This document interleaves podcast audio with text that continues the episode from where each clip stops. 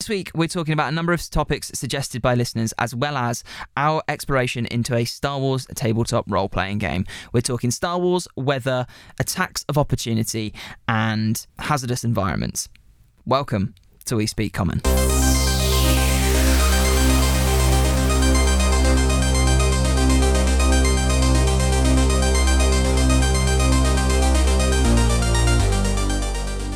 Hello, Joe. Hello, Benjamin. How you doing? You right? I'm very well, thank you. How are you? Yeah, I'm not too bad. Not too bad at all. So, um, bit of a different one this week. Mm-hmm. I'm still sweaty. You are still sweaty. You still smell too, mate. You stink. Hmm. Are you gonna have a shower later? Like, what's going on? I mean, yes, that is the plan to eventually um, wash my body. I can't smell you. I've got block nosed. Um, I actually do have a block nose, so it's fine. No, it's terrible. Yeah, I know. So Oh, You never realise how much you take for granted breathing oh until my you god, can't. don't! I've been so like just I just got a cold out of nowhere this week, and it's just. You Oh, need to take those cold showers, Ben. Build up your immune system. sod off! I'm not. I'm not taking a cold shower. Just do it. Just do it. Embrace the cold. I like being warm. I like warmth. Yeah, but you think about it, if you acclimatise yourself to the cold, you'll never feel cold. Thus, you will be warm. That's true, but like I've noticed as well that ever since I went, I went off, I went to a hot country a couple of years ago. I went to Costa Rica, um, in monsoon season. So not only was it hot, like it's always hot, but it was also It was like humid. humid, and there were storms at the same time every day. It was amazing, best place I've ever been. And uh, ever since I come back from there, I like to be humid and warm. It's like it's changed me. People come down at work, they'll come down into the studio, and now bear in mind a studio is a small closed room with windows don't open. We've got an aircon unit in there. I don't have it on. People come in and they go, "Oh, it's hot in here." Oh, and I'm like, "Is it?" I'm actually quite cold. Like I fucking love the heat, man. There's a lady at work that um, might as well be an Eskimo for you know for all we know, just because she wraps up in jumpers. literally like you know can barely even type on the old keyboard with the amount of uh, gloves she's got on. Just wears them all day. I've never seen a person wear gloves indoors all day. That is a bit weird. Yeah, That is a bit weird. I will wear a hat, but I'm a bald man with no hair on my head, and my head gets cold. So, Mm. you know. And people who tell me it's rude to wear a hat inside can shove off. You shave all your head off and sit in a cold office with a draft and tell me that you don't want to wear a beanie. Like, come it's so on. shiny though, Ben. It is at the moment because it's um, like Morpheus it's a fresh, out fresh of the shave. Matrix. I'm, I'm nothing like Morpheus out of the Matrix. nothing at all like that. You're white Morpheus. If That's anything, who you are. no. If anything, I look like Neo when he comes out of the pods when he first gets awakened. That's what I look like. Oh d- yeah, it was striking resemblance. Thank you. There we go. We're there. Right. Let's um let's hit this then because we've got a couple of topics. Basically, we um we were sitting down trying to work out what we wanted to talk about this week, and we've had a few. Uh, suggestions from people that are all kind of smaller topics that won't fill a whole episode. So we're going to do a bit of a uh, uh, what's the word? Rapid fire. Rapid fire, quick succession, little topic episode, and see see how many we can get through. I think we're going to get to at least four. Because the first thing you want to talk about, Jay, because you are you are I don't know what you're so invested in this. Oh, I am. It's been. You've it's fallen been in love great. with it. So, uh, you may men- remember many moons ago on the podcast. I don't uh, remember what episode it was. no, we mentioned uh, the Fantasy Flight games, Star Wars game, um, which is kind of interesting to me because you don't roll numbered dice; you roll like proprietary dice. Yeah, it has its own dice with symbols. It's like a symbols, yeah. pooled dice system. You create a pool of dice based on different factors. You roll them, you get successes, etc. Mm-hmm. I thought, okay, this is a pretty interesting system. I watched like an actual play, um, which was quite fun of some some people playing it. Yeah, sorry. Can we can we just so we we found out we, we we booked a day to play, and I was like, it's fine. We're gonna go in with just the same amount of information. I turn up on the day, and then you're like, yeah, I've watched an actual play. I've read the rule book. I know what's going on. Well, Ben, you've got to come prepared to these things, all right? Okay, I'm gonna make a fool of I was myself. like, oh great, okay. Well, Okay. I did. It's So, um, I was like, this is pretty cool. And uh, one of our listeners, Hawk, uh, who is well, his actual name is Eric. Eric, yeah, but We I call I- him I Hawk. prefer Hawk. Hawk is cool. It's very cool. It's like That's cool. I imagine he's like a. Uh, well, I was thinking more of like a, a Native American chief. Um, okay, sure. um, d- That's that's not a good representation at all. But okay, no, no, no, no, no. But um, he's a cool guy, and um, it's like a code name. yes, yes. Um, and um, Graciously offered to run us a. what's your code name, Ben? What My code name? I just feel like I don't. I don't have one, mate. Berry. No, I, thi- I think you're Berry. I'm not Berry. Yeah. Don't start that. You're gonna be Berry. No. Yeah. Okay. All right, fine. You can be you can be skinny boy. No, that doesn't work, Ben. We Neither need, does it, Berry. needs to be concise. Neither all does right? It needs to be concise. I'm not a berry. Uh, you're Berry for now. Anyway, No. so moving on. Um, and Hawk a was like, "Hey, he, he messaged in. He said, I've been playing it. It's a really cool system. Really makes you feel like you're in a Star Wars movie. Uh, I'd be happy to run a session for you guys." We were like, "Yes, let's do it." Four or five months later, because our, our scheduling is the worst. It took a long time. I do get it done. apologise because Hawk was like well on it. He had like all the materials. He was like so prepared, and we We were like, "Can we do this date? No, we can, can we do this date? No, can we do this date?" we are less so prepared. And then we got a date in the book. Anyway, to change it. Oh, we finally went and played it. All awesome DM was, you know, really en- engrossed us in the Star Wars fantasy. And what I noticed about the system, Ben, mm. is that it really does make you feel like you're in a Star Wars film. And I, you would never be able to achieve this with like a D&D type system, which is essentially like a, a modified war game system, isn't it? It's too well, I, well, it kind of is. It is. It's uh, based on you know, and especially if you use like hexes and um, um squares and things like that, it, it becomes very much like that. So, um. I think in that sort of system, you would not be able to achieve some of the stuff you do in Star Wars. The the more kind of loosey goosey, um, feely stuff. You know, use the Force, Luke. How do you use that mechanics? Okay, oh, use the Force, you get advantage, and you know, but oh, but I rolled some one, so it doesn't really work anyway, and you don't blow up the Death Star, and you and you die. It's like no, you can use destiny and and kind of meaning and things like that to push the narrative. And if you notice in D and D, if you roll, you go go to swing your sword, you miss, right? Mm-hmm. That's the end of that. You haven't pushed the narrative forward in any way. You attempted an action, you failed, you missed, you carry on. Now, obviously, in previous editions, you could get maybe get like a natural one and something really bad could happen, etc. Yeah, yeah. In 5e, that's it. So, but every single roll in this system always pushes the narrative forward. So if I go to, hey, I swing my lightsaber at this guy and I fail, I don't get enough successes, I fail and I miss. But maybe I get a couple of advantages, which are other little symbols, you can get on this die. And so I don't, I miss, I spend those advantages and I discover a weakness in his stance, which then allows me to push him over on my next attack. Or maybe I get some threats, which are like bad. So I miss, and I don't know, my. Um, Accidentally uh, cuff your own arm yeah, maybe. I get a despair and I crit fail. So now my, my lightsaber, the, the wind and that, the grit has gotten into my lightsaber and it's flickering and it's not working properly. And now the danger's heightened. I've been pushed over, my visibility's gone down because of these rolls. So these advantage, disadvantages, success fails, triumphs, despairs, these all Mm. these different things are tools the DM and the players can use to push the narrative. And what I really liked about what Hawk did is oftentimes he would say, "Okay, you've got a couple of threats. What do you think happens?" You can almost like punish yourself in a way, Yeah. but in a more exciting narrative way. So I really like the idea of, okay, I the guy shoots at me and he gets I don't know. Four advantages, and it's really bad for me. What happens? I go. I would say, "Oh, he shoots the blaster out of my hand." And now I'm just, I'm just gimping myself. Like that was, that was not good. But Yeah. it almost encourages you to have these heightened dramatic scenarios. Even the most basic of fights becomes very sort of um, Deadly. cinematic as well. yeah. And we were doing this thing where we were flying this ship. Um, I was flying well, the Ben was ship. flying the ship. I was rolling around in the back like a lunatic, Yeah. trying to think what I could do to be helpful because I'm terrible at piloting. And we were being chased by these like dragon flying like creature things in this canyon. Yeah. And whilst Ben was flying the ship, he was doing all special maneuvers and stuff like that to um, push the narrative along and achieve our goal of getting through this canyon. And every time he would roll, something more interesting would happen. Hawk was constantly throwing new threats at us, which were, I don't think he had necessarily pre planned, but they were being derived from the pools From the of dice we were playing Yeah, yeah, and, yeah. and the rolls. I was hanging out the back, throwing grenades at these things with the force and these special. Um, you know, sort of trying to swing my lightsaber out in the air on the back of the ship. Now, you couldn't do any of this in D and D because as soon as you fail one of these checks, you'd both just plummet into the ground and die or something. Well, There's like degrees of failures, I think, in this system that don't work in D and D. Whereas if you fail in this, it just pushes the narrative into another direction. Whereas in D and D, you either get pushed towards death and TPK, or you push towards winning the encounter.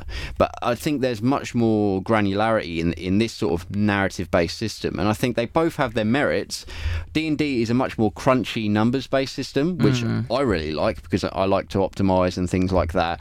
Um, whereas this is a much more narrative-focused system. So a lot of the stuff, like, are you really tracking ammo in this system? I don't know. I haven't read through the rules, but I wouldn't think so. No. Whereas in D and D you No. do because Well, you can. You don't you can, to. but I think most people do because it's part of the the fun of that system is the grit of it. So I agree and disagree.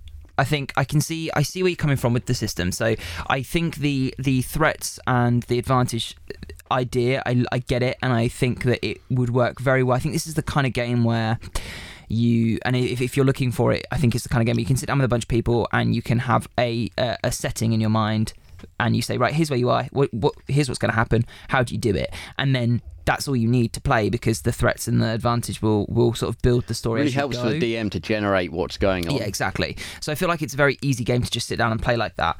Um, I don't think I don't think that I agree that D and D will just push you to TPK and death or success because that's that's never been my experience. Even when I failed something, it's never been okay. You fail, you lose. But I think in D and D, for instance, and this is less so at low levels, but very much so at high levels. Where mm-hmm. at, high, at high levels, you, I think you are very much discouraged from doing particularly creative things with your action in your turn. So I'm fighting this guy. Okay, I can drop the I can maybe run over here and cut the chandelier and drop that on the guys and cause some some damage right? At level 1 maybe you would do that because the damage and the effect from that action is going to be way more than you swinging your sword once as a fighter. But, Yeah. but when I can swing my sword 3 times and I've got advantage in all my attacks and I've got a 19 and 20 crit range and I do extra damage for this and my sword's magical um why would I go cut the chandelier and But deal, that- deal 2d6 damage to all the enemies? That all comes down to how you play the game.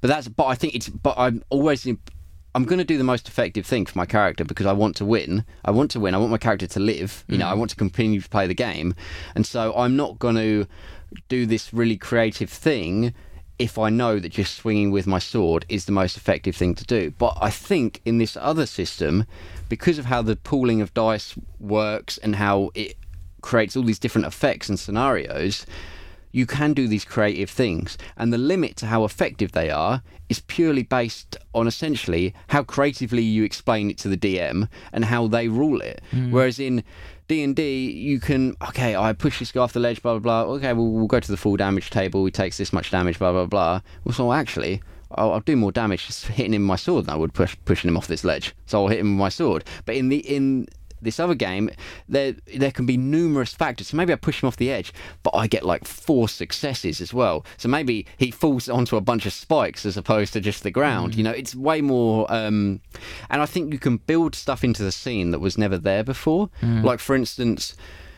Okay, you know, like when we're in this ship and it's rolling around and stuff like that and whatnot. Yeah, I was just saying things and like if they were there based on my so. For instance, I rolled a bunch of successes as I was getting jostled around in this back, and I was like, okay, can I land like next to some sort of control panel where I can like eke out more performance of the ship? And he's like, well, yeah, you rolled a couple of successes. So let's say you do that, you you land right here and you start tinkering. Mm.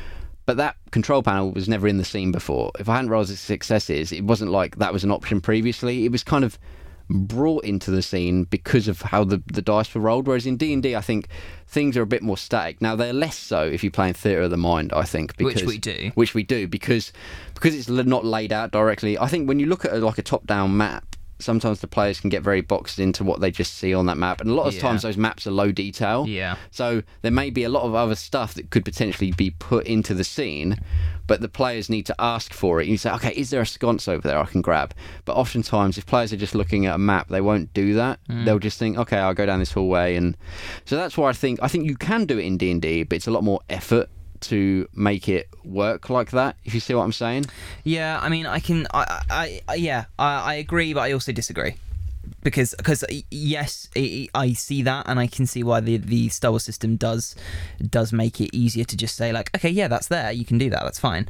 But I see the benefits in the D and D system being that it's like I I'm as a DM, I'm I strive to add that stuff in, and then it's it's like I can present things the way I want, and like mm-hmm. I just, I just, I don't know. I mean, and and it might be my my lack of experience with the system as well. Like we've got we've got to remember that I've played one game. I've played one game, you know, so I would be more biased towards another system. But I I I like a number based. I like that D and D is this number based system where I can I can rate because I don't see I don't see it as okay you get a 15 and you succeed you get a 14 you fail. It's never that's not how I've ever played with the people that we play with. It's always been like okay well you've got a the the, the DC is 15 and you've got a 16 so you, you just manage. And then it's the describing how you just manage. And mm-hmm. and that's where that extra stuff of oh maybe I land next to this comes in. Mm-hmm. And I'm always open to players doing that in a D&D game anyway and saying like am I able to be near this kind of thing? And I think like you say that comes from theatre of the mind mm-hmm. it just I think the difference is is that it's built into the system with that's the thing. Game. that's what I really like about it 'cause it encourages. Because I was thinking, you know, and Hawk was saying, okay, you've got these advantages, and he would just ask me, what does it mean? What does this advantage mean? And so I felt like I had so much agency mm. because I could literally invent things into the scene that might not necessarily have been there before, or have been there, but then we never brought up to the forefront until Yeah. now. Yeah. So it was so it was pretty cool in that way. That I agree with you, and what I think the risk of this system has is that because you can have that free form way of doing things, it doesn't feel. It's hard to describe. It doesn't feel real in a way, or in the it doesn't feel earned or, or Yeah. gritty in that way. Like in D and D, it's chance. yeah, it's Yeah. yeah. Or I've just made this thing for myself. So what It, I like a scene, like you say, the, the benefit of having the scene set out as it is, Hmm. and this is what the tools you have to work with, is I can then be really creative and say use these different things to my advantage and line characters up for spells and stuff like that and whatnot. Whereas if it's a much more sort of loosey goosey freeform system like the Star Wars system, okay, maybe I have lots more options and I can bring options to the forefront that weren't there before. But because I'm just kind of inventing them myself, it feels less earned in a way. If you know what I mean? Whereas yeah. if the DM's presenting me a challenge And you- you think I'm, of a way to and I'm it, optimizing yeah. it and utilizing it to the best of my ability. So I think there's there's pros and cons to both Yeah, ways absolutely. of doing things. Oh, Oh, absolutely. There, the, yeah. I'm not saying one's better over the other. It depends what you want. Here's here's the thing that I find then is that like with my character in D and D, and I've got in that system, I've got a plus five to something, and I know that I'm really good at that thing, and I'm gonna potentially do I like I like I know in that situation where I've got a plus five, you've got a plus two, I'm gonna do better if I roll well, right? Mm-hmm. Whereas in Star Wars, even though I've got the skills as a pilot, it all mm. comes down to the dice roll and it's not number based it's like what what symbols randomly come up when i randomly roll the dice. So even if you decided to get into the pilot chair yeah i'm probably better effective at doing it because i get to add extra effective dice but that doesn't mean you can't do it which then which in a way like that's a good thing like every player can do a little bit of everything but like they can all try something. Mm. But you can do that in d&d but in D&D I feel like no no no this is where I shine whereas in Star Wars I'm like oh I don't need to be here Yeah, I suppose. I I think that and that's the thing, because we only played a very short session, we didn't really get a feel of like I mean we were going for like 5 hours Yeah, but I mean in the grand scheme of Yeah, like yeah, yeah. playtime. And I think that I one thing I didn't necessarily get is okay, what does my character be really good at and can someone else do this as as good as as me? Well, like, what I'm like what what differentiates me as being good? So, for instance, in D and I know I play a fighter, and uh, you know I can make loads of bow attacks and that. I understand what makes me good at shooting a bow. What makes me good is I get more attacks than other people. I can do extra damage than other people because I've got this feat here and this feat here, which because I took these options and because I picked these options.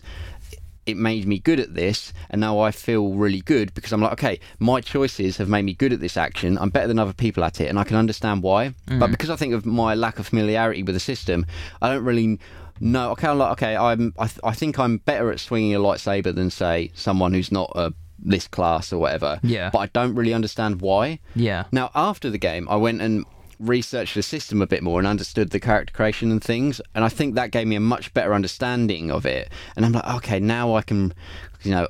I enjoy a bit of optimization, but I don't know if you've you've Yeah, I heard. do know that. You've done if you've heard, yeah, yeah. So I started looking at that. and I was like, okay, so you can build your character, and even though it's very loose in the outcome of roles and things like that, Mm. you can still shine with the things you want to be good at, you know, and you can still have control over those scenes. So when I swing my lightsaber, I can make sure I'm really good at doing it, um, which is something that's, I think, when the more familiar you get with the system, I think it's the same with D and D. Like if you come to, like we had a new player recently, didn't we? Yeah. Um, come play, and she was playing like a rogue, um, but obviously we'd built the character for her, and we were basically just explaining it as we went. So I think sh- we were giving us, okay, you can hide here and do this sneak attack here, blah blah blah, but without understanding why I've achieved that sneak attack. Okay, why am I able to sneak attack from this position? Well, it's because I'm hidden, which means the person can't see me. Because they can't see me, I get advantage to hit them, and because I have advantage, that allows me to then sneak attack because I'm target. Once you know all that, the sneak attack becomes much more satisfying because you understand why you're able to do it. Yeah. Whereas if you just said, okay, you can sneak attack this person, I think that was the issue in like one of our first sessions because she didn't really understand why. It was becoming less satisfying those Yeah, options. yeah, yeah. She was just sort of going, mm, okay, I'll do that then. You know, because people are telling me it's the it's the uh, efficient thing to do. I think my takeaway from our time with Star Wars is um, I can see its benefits, I can see its drawbacks from from my experience as a player. I think um, if I if I had the time to learn a new system, uh, I would I would you know f- give it a go more more in depth. Um, uh, and I think if you're looking for a for a a Star Wars game, like go for it, absolutely go because because there are moments when we played there was like, oh, this is intrinsically Star Wars. Um, Yeah. yeah, And those moments where, like, you know, you shoot the, the blaster door controls and, you know, the door comes slamming shut and things like that. Not things you can, like, do in D&D per se. In, Mm. in that, you know, um, well, I mean, yeah, I mean, bear in mind it's it's a completely be- different or- kind of game. yeah. yeah, Or it'd be, like, massively, okay, it's like, I want to shoot the... Uh, the rope over there, which will then break and, and close the portcullis down. You're like, okay, well, the rope's like uh, five millimeters across, so this is going to be like a AC of 30 to hit this rope from over here. And like, it be like, when the more you think about it, it becomes like really difficult to do. You know what I mean? Because you don't want to get rid of that grit. You want to make it realistic. Because if you then say, okay, you do it and um, it's fairly easy to do, it kind of breaks the rest of the immersion in the game. You know, because we have rules that we've decided on for D&D mm-hmm. and then when you start changing them for specific scenarios What surprises me is that that you, as someone who always says, "I want more rules," really like a system that doesn't feel like it has many rules. Yeah, and that it's kind of interesting because, but in like you say, but in Star Wars they don't worry about that stuff. Of course, Han Solo can just shoot the blaster doors closed. You know, of- of course he can do that. That's that's Star Wars. You mm-hmm. know, it ma- it makes sense. I think we've had a bit of a role reversal here because I I I just think it's the mindset. When I play D and D, I'm going in there with a very specific mindset. The world and rules are established, so that's why I want to adhere to them. And what makes me fun, what makes it fun for me, is me using those rules to to win.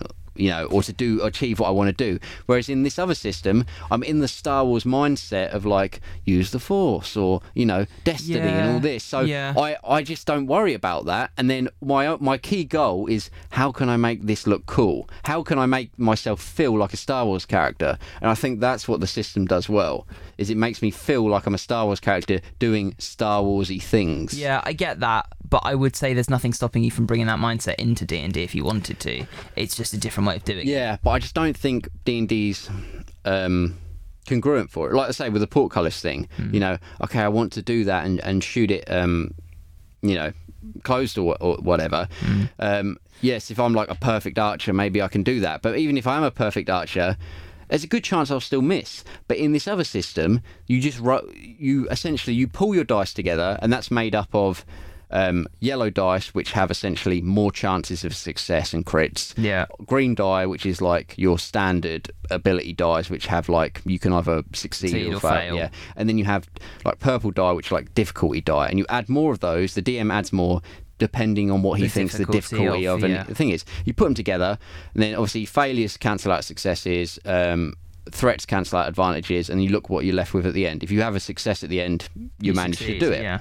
And so I think because there's such less granularity, if it's not like one to twenty, there's less range. It just fi- I don't know math- However- mathematically if it work makes sense, but it feels like you've got more chance of, of doing what you want to do. However, I failed on nearly everything I tried to do when we played, But I th- and I was doing the stuff that my character was built to do. well, you failed on A lot of the piloting No. checks. yeah, but I think they were some of them were very difficult as well. Cause Uh. but then you did do some really cool stuff. Like um, we were flying through like an asteroid field, and you rolled really well on one of them. So you like blew up this asteroid, and we like flew through it. Yeah. Um, in some sort of, I, I don't really know how that equates to D and D at all. The know. the rowing the boat down the stream, and Fireballing a boulder. but I think that to do that, it would come up.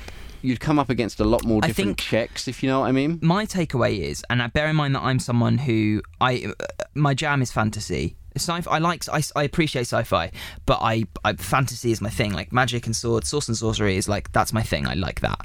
Um, so. And I think the takeaway is that I would love to get into a sort of spacefaring game. I don't know if Star Wars is the right setting for me, but um, I could see myself playing, like, I could see myself playing a, a game like The Mandalorian where the Force isn't a thing I need to worry about because I think when you add that Star Wars aspect, that's when I start to. That's when you start to lose me. a But I mean, bit. they have that, didn't they? Which is the Edge of the Empire game, which is the fantasy flight games, but just for like just for like bounty hunters, bounty and, yeah. hunters and So I think smugglers and if that I sort was of thing. if I was doing that, I think I, I think I'd be more into that side of it. But then um, I I don't know. I, I I don't know. It's difficult. I enjoyed it, but I think I'd need to really have the time to commit myself to, to learning the system to get it.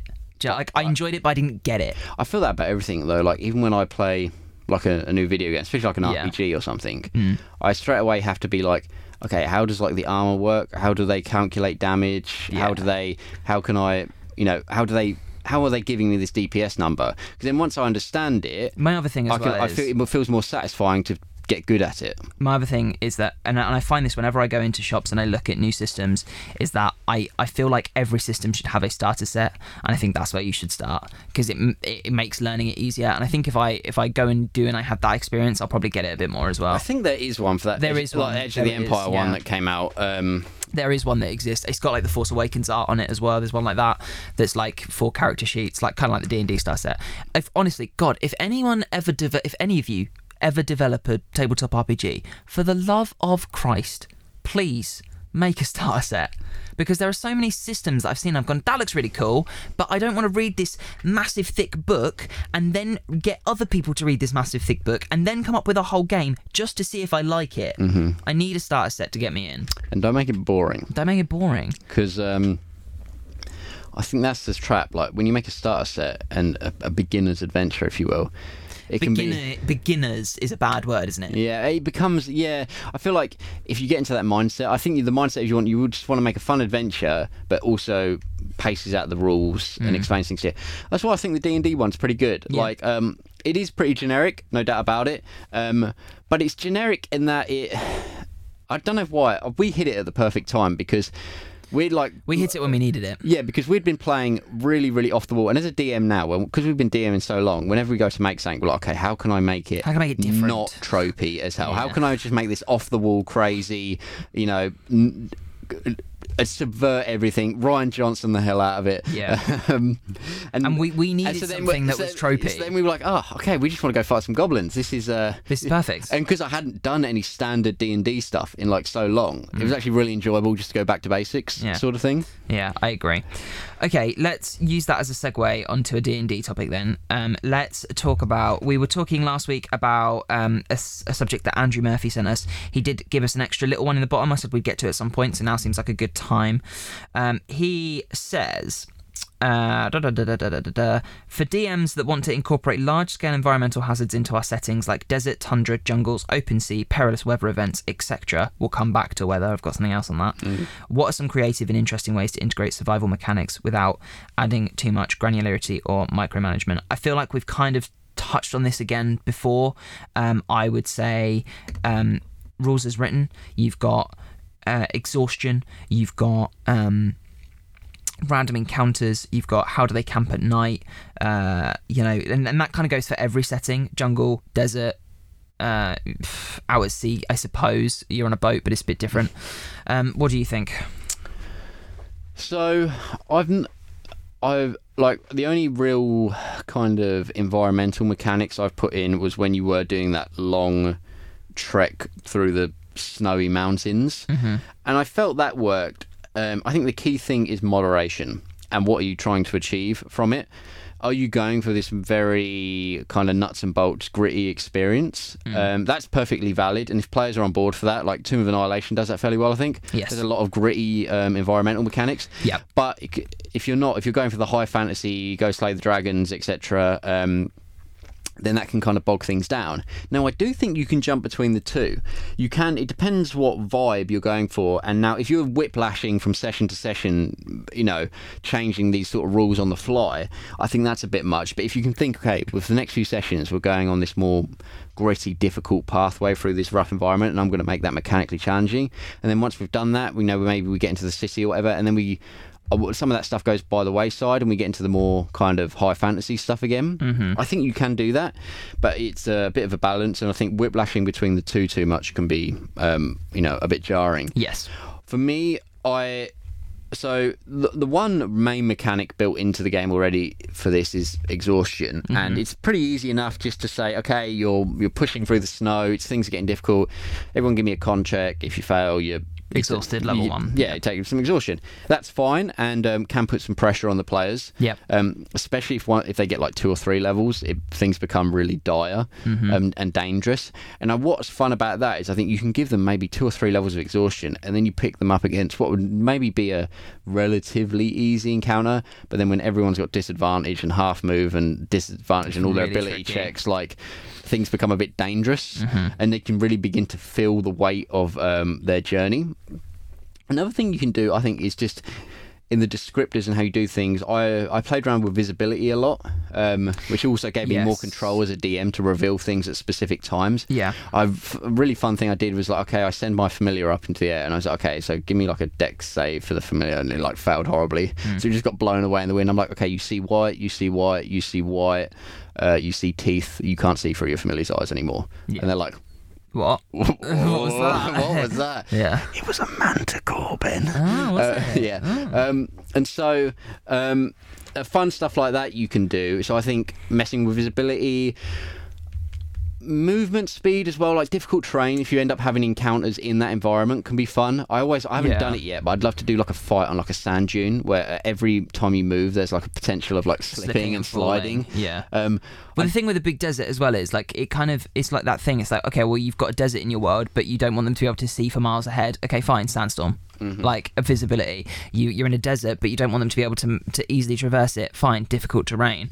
You know, But and a lot of these things are just It's like- hot, exhaustion. Like, like in difficult terrains, fine. It's like okay, but if you just do difficult terrains, like, okay, it just takes us twice as long to get there. Yeah. Okay, that's not not necessarily a fun mechanic, and we're not really feeling the weight of that because hey, us as players around the table, we're not physically trudging our legs through the sand. yeah, you need to combine it with other. So you need, I think, good descriptors really help. But then putting that along with, okay, so you're you're trudging along through the sand, and then maybe there's like you know some sort of um, talking about Star Wars, some sort of like Sarlacc pit type thing or whatever. Yeah, yeah, yeah. Now there's a danger of slipping into it. Maybe you get attacked by like giant scorpions on the rim of this pit and Mm-hmm. then now you've there's it but then you can use that to your advantage maybe you can push the scorpions into the pit um so i think stuff like that is is really good. It works really well once you get into a combat encounter.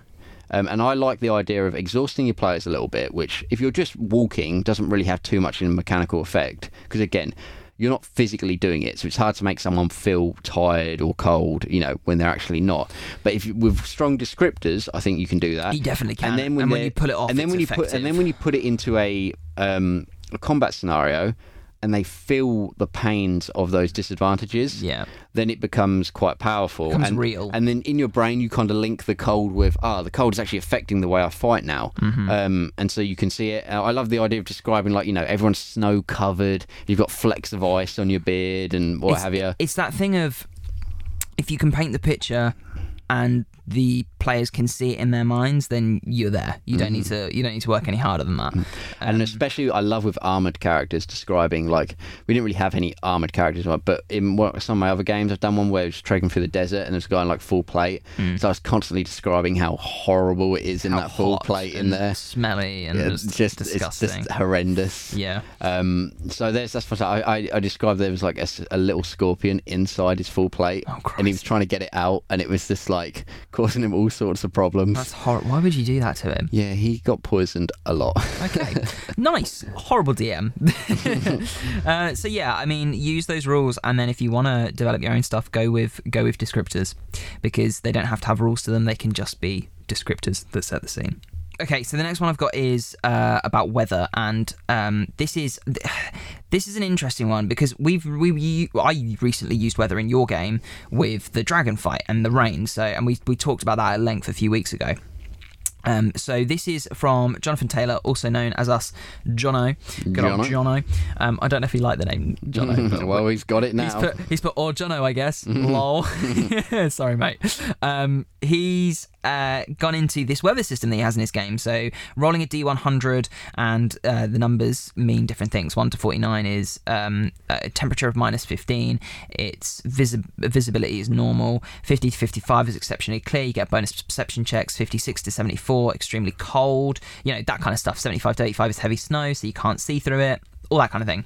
Um, but here's the thing, Joe. The players don't know what the numbers mean. So you start the game, you say, I say, right, Joe, roll a D100. What'd you get? 75. Okay. It's snowing today. It's really heavy. And you go, oh, 75 means snow.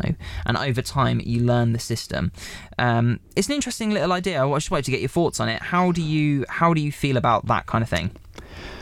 I've got to be honest, like weather effects and things like that is not something I've done too too much in my game. Um, the only time it really had an effect is when you were on that ship fight, Yeah. and the ship was listing about, and because it was raining, it was very slippery. Um, so I've I'd had some literal like sliding and mechanical effects and things like that. Mm-hmm. So I've used it in in combat. I think that. Um, Again, it depends how gritty you want to get with it, So- as to how much effect it has. Like, okay, it's raining, brilliant, but like if it's torrentially raining, does that? Do you you go? Yeah, exactly. Like how how much How crunch do you do you want with it? So what what what he said is that um, it, like because John John gave us the um the resting mechanics that we talked about a few weeks ago, and about how it actually made the t- the, the players feel like they needed the rest, and it and it made it all weighty, and actually meant something rather than just oh we could take a short rest and then fight the monster, and then take a short rest and then fight the monster. Um, he's saying that because they don't know the numbers because they they're working out what the weather's going to be it changes their plans and it makes them feel like they're learning the world and they're living in it. So his example is like okay well they've got to um, go and take down these hags in, in their hut one day uh, but they have to like they have to work on the weather because they have to capitalize on the fact of like right okay if it's a cold night we can, we can have problems getting there and then we're going to be tired that you know we're going to have the, this this and this and we've got to fight them whereas if it's a clear night they're going to be out doing their spells so they're going to be more powerful if it's like northern lights or something i think that's the example we made the northern lights are out so they might It's pretty cool. I like they're, that. they're connected to that magic or something like that. So like um you know so like there's these different it affects what they do because of their planning based on what they're going to go. So I like the idea of like, okay, you you go out on a cloudy night because obviously like the northern lights and whatnot aren't out, so Yeah. their like their power is reduced. But like the longer it takes you, the more the clouds begin to clear And up, then the northern lights and the more out. the more powerful they begin to grow. So it becomes like a But race like- against time. But it's that thing. It's like, okay, so you guys know as a party that you're going to try and attack these hags tomorrow. Roll to see what you think the weather's going to be. You roll your dice and it says, oh, it's going to be a clear night. And I go, okay, you got that number. Thanks. Don't tell you what it means. And you have to then go, right, well, do we think that means, what do we think? Is that going to be? So it's the, the equivalent of you actually going outside, looking at the sky and going, oh, it looks like it's going to rain, is you looking at the dice and going, mm, 25, that's quite close to 20. 20 is rain. Do we think it's going to rain? Should we risk it? Like, that's kind of the, the feeling that Hmm. Yeah, it's an for. interesting like meta game on top of the standard game. Um, it's it's I don't know. I, I kind of I get it. It's a bit. It is that that grittiness, isn't it? yeah, this is the But thing I would bust out like every now and again. Not all the time. just to spice things up, you know. Yeah. Um, it, yeah, I I find ow. Sorry. so Ben's just, uh, foolishly bashed his knee. He works in this studio. I actually work most, in- I- most I days. He's been actually work in the other We've recorded here uh, hundreds of times now. I know No, Ben's uh, no. But This thousands, episode 60. thousands of times. 60 times. Ben's bashed his knee and um, Okay. still doesn't know where the table is. So um, Thoughts on the weather system? Come on. professional, professional radio man over there. Sorry. Um, yeah, I like it. It's bit, like I say, it's something I bust out every now and again because I find I don't maintain that grittiness. Sort of what we were talking about in the last point about um, different terrains and things. How I don't go, okay, this is going to be a really gritty adventure from start to finish, or this is going to be super high fantasy. We're not worrying about that stuff. I will flick back and forth. Yeah. Like, okay, this sort of arc or this little trek over the next few sessions, we're going to have some of these mechanics, and then we'll drop them after. So occasionally I will flip into that, and I think when doing that, this is a fun thing to like add to your arsenal of stuff to do. Like, okay, we, we're thinking about this now, but I, I'm not going to have them roll for the weather every day, or Yeah. like, but I do it in in moments where I feel like it can enhance the experience. I think that's the tact of like, I think that's the thing with these extra rules, isn't it? Like when we look at the ex- the, the different initiative systems, and when we look at at oh, what was the other one we had that we said we'd use it occasionally. uh, I can't remember. Someone will tell us. But yeah, yeah, there are. We've said this a number of times. Is what I'm trying to say. Like there are systems that you look at them and you go, "Oh, that's interesting. Oh, I like that. That could fit really well here." But every session, I'm not too keen. And I think with the weather, I agree. You have to have it a few sessions leading up because they need to sort of get a feel for what the numbers mean. Um, and I think it does add that an interesting level, but all the time might become a bit too much for some people. mhm. But yeah, And it's, it becomes another tool for the players. Then, 'cause like then later on down the line, where you say you're not using so so much, the players might say, "Okay, I want to use this system now. I want to know this because I feel like it can give us an advantage." Mm. Yeah. So then it's just another tactical tool for the players to use, um, which is cool, you know, because it just gives them more options and more agency over how they go about tackling certain challenges, Mm-hmm. which is fun. Um, so yeah, I think I think it's something. These are all stuff where like it just can't hurt to throw it in every now and just again. to see what happens. Yeah, Yeah. like it can only enhance the experience. I think, especially if you've got like a um, a well sort of veteran party, you know, who's been playing for a long time and Yeah. have seen this stuff. When you throw in something like this, they're like, ooh, This is new. something new. Yeah. you know, I think that's pretty fun. Okay, let's do one more. We'll go in for thoughts on attacks of opportunity. Now, I've briefly told you about this, and you had a bit of an explosive response. So, uh, this is from AJ Blakeman. AJ has said that. Uh, where is the start of? Because he's talking and then he gets into his topic. Attacks of opportunity suck. The possible benefit of a player Whoa, moving, AJ, yeah. whoa. The possible benefit of a player moving away from an enemy almost never outweighs the downside of maybe getting hit, plus the benefit of still being within melee range on their next turn. As a DM, I never move my enemies away from players unless the enemy is trying to flee, so combat is about to be over anyway. Um, when my players ask if they can move and I say that'll provoke an attack of opportunity, they often go, oh, yeah, never mind then, and stay where they are. So he's got rid of attack of opportunities. He's saying, uh, I told my players we got rid of it, and combat was immediately more dy- dynamic. They weren't afraid to move around the battlefield, and they all said that they enjoyed combat more than in our previous sessions. Uh, love to hear your thoughts on it. It's also occurred to me in writing this email that uh, an episode where you talk about your favourite house rules would be really interesting. So maybe we'll do that another day for you, AJ. Um, he says this house rule makes it into every one of his games. Um, he's talking about something else now. Sorry. Um, so yeah. So what do you think? Attacks of opportunity. I I get where he's coming from. Firstly, I want to say, AJ, if your NPCs aren't moving during combat, mate, you're not having enough fun Move them. get them to move. Attack of opportunities can be um, annoying, yes, and you've got to you've got to plan for them. But in my opinion, that's part of the game. That's part of the game side of D and D. Like the story sign role playing bit, that's that bit, and then this is the game bit, and that's just part of it. You've got to work out whether it's going to be beneficial, and sometimes it is, and sometimes it isn't.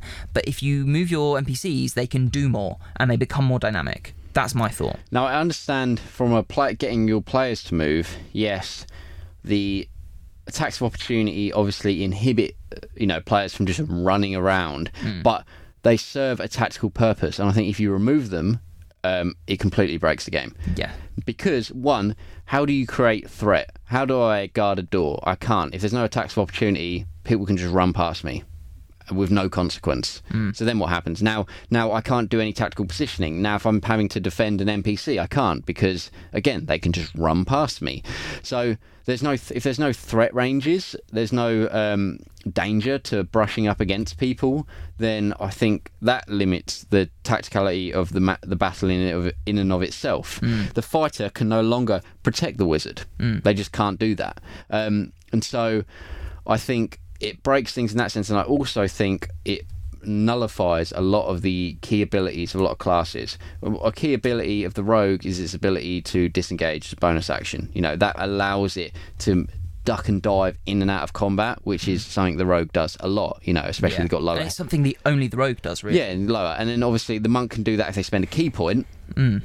So again, it nullifies that ability of Step of the Wind, really. I think I think it's Step of the Wind that does that. I can't remember. One of them, it, it, ki can disengage. So um, I think that it, you, it it can. I can understand where they're coming from, and I think that maybe if you, um, I don't know, maybe if you made it so everyone can disengage as a bonus action, so there's some sort of cost to it Yeah. um, that could work. But again, you're then going to have to give a bump to these abilities where That are no longer being No, used. Yeah. uh, it makes me think of like Vengeance Paladin works a lot on um, reactions. Mm-hmm. Like there's ability higher levels whenever. Um, Oh no, sorry. Whenever you take a opportunity, whenever you do an opportunity attack, you can then move like 15 feet. Well, if I'm never going to get to do an opportunity attack, that ability is just redundant, basically, because I'm never going to have, have the opportunity to do it. I also think that um, it it nullifies consequence because so if you have to, you have a choice. Okay, I can move and attack someone, but I'm going to take an attack of opportunities. I move out of this guy's range. I can disengage and move, but I'm not going to be able to attack this turn. That is a tactical choice that you need then to weigh up. How important is this attack I need to get off? Can I risk getting hit? Or do I? If can I not risk getting hit, but I've got to risk it anyway and just hope that he misses? You know, have I got high AC? Uh, these are tactical choices. So then, when you remove the uh, off, uh, attack of opportunity, you just don't have these options anymore. Because, So but at the same time, I can see what the idea is. yeah, Strong. You want to have your players move more dynamically around the battlefield. I think I think the issue is it's a bit half baked. I think it's a, I think there's a good idea here, and I think there's a way of doing it, but I think it needs a bit more thought because mm. the the benefits do not outweigh the losses in the character class stuff that you've mentioned.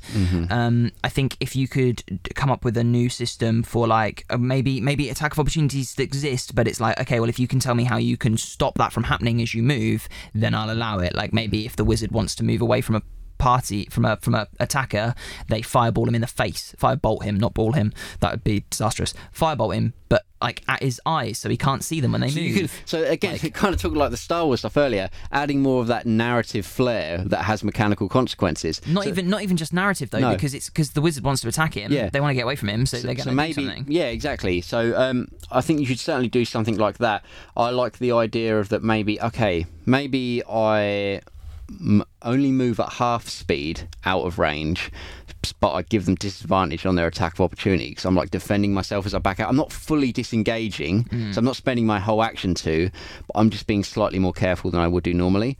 Um, I think that's fun. Maybe adding like environment. So if I got a shield on my back, you know, I they I give disadvantage on people trying to Hit you in the back. yeah, when you move exactly. away. Yeah, yeah, stuff like that. I would also add the flanking rules Flanking rules are um, an incredible addition, I think, to the game. because I would add the flanking rules because that then makes the party move a lot more. Now, I like the way I think currently as they stand, flanking rules are overpowered. Um, i.e., it's extremely easy to get advantage um, from just having one flank and you would flank. I think the best way to do it is to have. You can only flank if you have someone in front of the character and someone directly behind them, Yes, and then you can flank um, and you get advantage. that's say. that's not a bad. Either that, or you change the normal flanking rules to only give like a plus one. Yeah, yeah. Because I think when you do that, okay, now the players may risk getting an attack of opportunity to set up a flank because it's going to give the other person who's going after them, who's got like four attacks, advantage in all those attacks. So then you can start making them think more tactically. So I would add more benefits to moving than I would say take away the disadvantages of moving. Yeah, I think I think that's a better way to do it because then you don't lose out on disengaging actions and things like that. It's it's a tricky one. I think. Um, Also, because right now, yeah, the rogue and stuff can disengage and duck out and, and things like that. But again, there's less benefit to doing that. The only benefit is you get away from danger. But if you can disengage to set up someone else for a flanking attack, then it like it's way more worthwhile to do that. I think I've never had a problem with this in my games because, as a player or as a DM, because usually the parties are always like, right, okay, let's get into our advantageous positions. Like, our goal is to be set up in this way, and either the combat starts before they can get set up because they've not been quick enough, And it's all gone Pete Tong. yeah, or and they have to fight their way through, or they get to those positions and then the combat's easier for them, and it's like, right, okay, well that makes sense because you took the time to prep, and you know, and we've all had that bottleneck situation where you're in a room and you're just firing a fireball in over and over again and shooting arrows because that's what's going to work. Like that's just it's just the game. Um, I've never really had an issue with it, and I I think the opportunity to attack is beneficial to both the DM and the players. So I wouldn't want to take it out, but I but again, I, yeah, I get it. I get I it. think the way to go is to add more benefits to moving. Hmm. So I think that um, But but they those exist, but players don't use them as well. Like th- like charging is a thing that you can do, and no one ever does it.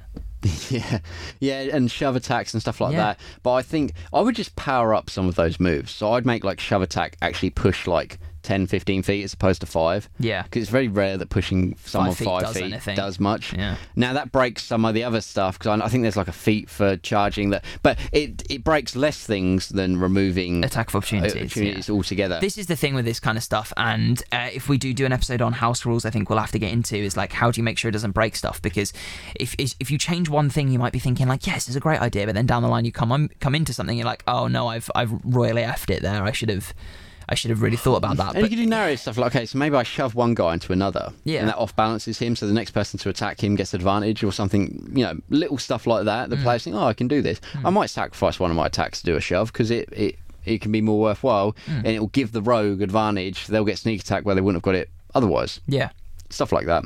yeah, I think it just needs a bit more thought. But I I I get it. I get it. Yeah, I mean, That's probably not the answer he wanted. It does. It does because yeah. I mean, I understand that attacks of opportunity really do tend to have a lockdown effect on play because no one wants to. No one wants to spend a whole action on disengaging. You know, that's not like that's not the fun you think of when you come to D and D. Is it? Is I'm going to disengage this session. you know. I'm going to run away. yeah, you know. Um, but at the same time, Some I, people do. I don't know. I, I feel I feel like it's a necessary thing. Yeah. Um, and yeah, I don't know. It's tricky. Um, Need some thought. It'd be cool. I just I think the main problem is there's not enough benefits to moving tactically. There's just not a lot of And that's why the, the optional flanking rules, some love it and some hate it. like. I think there should be like like a lot of DMs as well don't do much in the way of like uh, morale checks. You know, like when you're fighting, the guys roll morale. But I think it'd be cool if okay, if they're getting attacked on multiple sides, they have disadvantage on their morale check because it's like you know it's never good being flanked. This is a thing I noticed that it's a bit, bit of a tangent, but we're kind of we're kind of in on it. Is that there are so many option optional rules in the DMG that no one either doesn't know about or doesn't use. Um, morale, renown, uh, flanking. Um, what else is there? God, uh, firearms. And that's that's a bigger topic because some people are like, I don't want firearms in my sword and sorcery game. You know, like I get that. I was I was one of those people for a long time. I still am, man. I I still am to an extent. I don't mind a flintlock pistol that can fire one bullet and that's it. But and and I and I, I begrudgingly allowed a, a one a one off cameo to have revolvers. Um, but that's it. But now it's canon. No, it's no, it's not. It's canon, but it's been in the game. It, thus, it's canon. Yeah, but I can change. I'm the DM. I, I can change that. It's, it's it's in the game now. Ben. And he when he when this character he may die, then then the party would have two revolvers. Ben. Ah, but you don't know how to fix them when they break. No, but we can find someone who does because someone must know because they were invented in the game. Ben. Thus, they are canon. They literally are mini hand cannons. yeah. anyway, moving on. But you know that's the thing. So it's it's just one of those things. Uh, it it just needs some more thought. I think.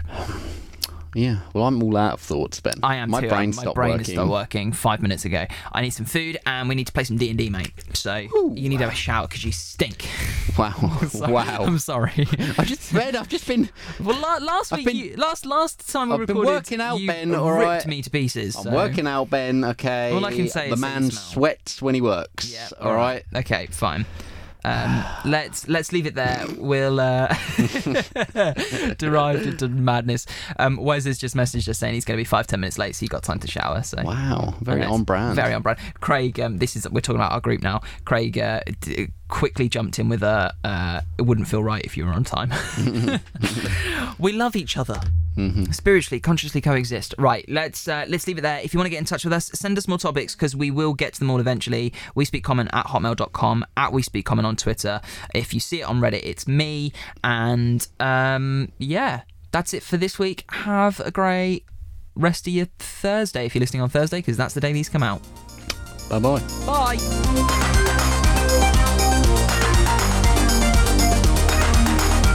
Thanks for listening today. If you like the podcast, do us a favour. Leave us a like or review on your platform of choice and share us with your friends.